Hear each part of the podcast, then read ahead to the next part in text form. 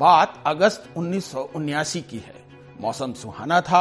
UP के इटावा जिले के उसराहार थाने में आम दिनों की तरह ही काम चल रहा था। तभी मुड़ा तुड़ा और मैला कुर्ता पहना एक शख्स थाने में आता है। पहली नजर में वो किसान दिख रहा था।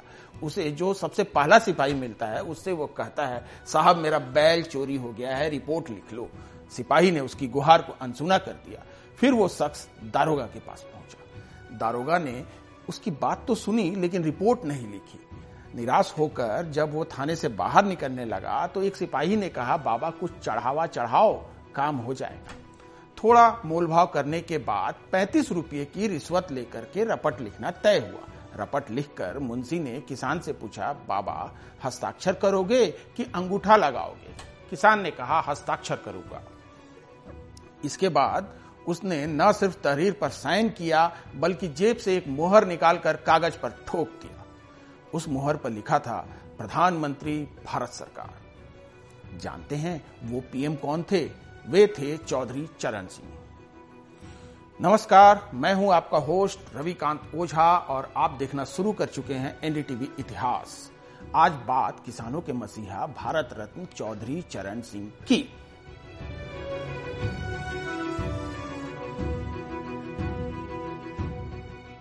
चौधरी चरण सिंह की शख्सियत को समझने के लिए बात शुरू से शुरू करते हैं। तेईस दिसंबर उन्नीस सौ दो को यूपी के हापुड़ के भूपगढ़ी गांव के चौधरी मीर सिंह और नेत्र कौर के घर एक बालक का जन्म हुआ जिसका नाम रखा गया चौधरी चरण सिंह। चौधरी साहब का खानदान देशभक्तों का था। उनके दादा अठारह सौ सत्तावन की क्रांति में भाग ले चुके थे, लिहाजा चरण सिंह की परवरिश भी उसी माहौल में हुई। शुरू की पढ़ाई गांव के पास ही जानी खुर्द गांव के सरकारी स्कूल में हुई।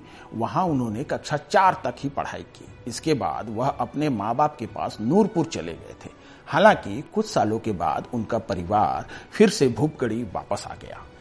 गांव भूपगढ़ी में रहने के दौरान चरण सिंह ने अंग्रेजों के खिलाफ आंदोलन में हिस्सा लिया था, जिसके कारण उन्नीस सौ इकतालीस में उन्हें जेल भी जाना पड़ा। जिला कारागार में उन्हें बैरक नंबर नौ में रखा गया था। आज इस जिला कारागार का नाम भी चौधरी चरण सिंह के नाम पर ही है। हालांकि इससे पहले चौधरी साहब ने आगरा यूनिवर्सिटी से कानून की पढ़ाई पूरी कर ली थी। उन्होंने उन्नीस सौ अट्ठाईस में ही गाजियाबाद से वकालत शुरू कर दी थी। हालांकि राजनीति से उनका लगाव पैदा हो चुका था। प्रखर वक्ता तो वे थे ही। इसी माहौल में उन्नीस सौ सैंतीस में उन्होंने पहली बार छपरौली से विधानसभा का चुनाव लड़ा और जीत भी दर्ज की। इसके बाद उन्होंने कभी पीछे मुड़कर नहीं देखा। वे यूपी के दो बार मुख्यमंत्री रहे और एक बार देश के प्रधानमंत्री बने। इस दौरान उनके साथ अनोखा रिकॉर्ड भी जुड़ गया। वे देश के ऐसे पहले प्रधानमंत्री थे जिन्होंने कभी भी संसद का सामना नहीं किया। हालांकि एक और रिकॉर्ड उनके साथ जुड़ा है कि वे कभी भी अपना कोई भी चुनाव नहीं हारे। बहरहाल ये तो थी उनकी सियासी पारी, लेकिन चौधरी साहब अपने इरादे के पक्के थे। शुरू में हमने जिस घटना का जिक्र किया उस घटना ने पूरे देश में सुर्खियां बटोरी। तब पूरा थाना एक झटके में सस्पेंड हो गया था।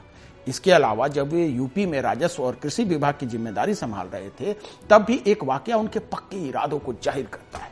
हुआ यूं कि उस समय यूपी में सत्ताईस हजार पटवारी हड़ताल पर थे और उन लोगों ने सामूहिक इस्तीफा दे दिया था। उन्हें लगा कि सरकार पीछे हट जाएगी, लेकिन हुआ इसके उल्टा। चौधरी साहब ने एक पल भी नहीं सोचा और सभी का इस्तीफा स्वीकार कर लिया। उन्हें किसानों को पटवारी के आतंक से आजादी दिलाने का भी श्रेय दिया जाता है। बाद में उन्होंने खुद नए पटवारियों की नियुक्ति की जिन्हें अब लेखपाल कहा जाता है। इसमें भी अठारह परसेंट सीट हरिजनों के लिए रिजर्व थी। ये गौर करने वाली बात है। चौधरी साहब की अपनी ही सियासत थी। पंडित जवाहरलाल नेहरू से भी उनका मतभेद रहा, जिसके बाद वे न सिर्फ सरकार से अलग हुए बल्कि भारतीय क्रांति दल की स्थापना भी की। अब चलते चलते चौधरी साहब की निजी जिंदगी में भी झांक लेते हैं। उन्हें भूपगढ़ी गांव के नजदीक ही मौजूद जानी गांव के मुन्नू हलवाई का पेड़ा बेहद पसंद था। यही वजह है कि दिल्ली में जब कोई गांव वाला उनसे मिलने आता तो वह मुन्नू हलवाई के पेड़े उनके लिए लेकर आता था। इस गांव में आज भी उनके जन्मदिन पर हर साल एक हवन किया जाता है। वे एक राजनेता के साथ ही एक कुशल लेखक भी थे और अंग्रेजी भाषा पर अच्छी पकड़ रखते थे। उन्होंने abolition of zamindari legend proprietorship और India's poverty and its solution नामक पुस्तकें भी लिखी।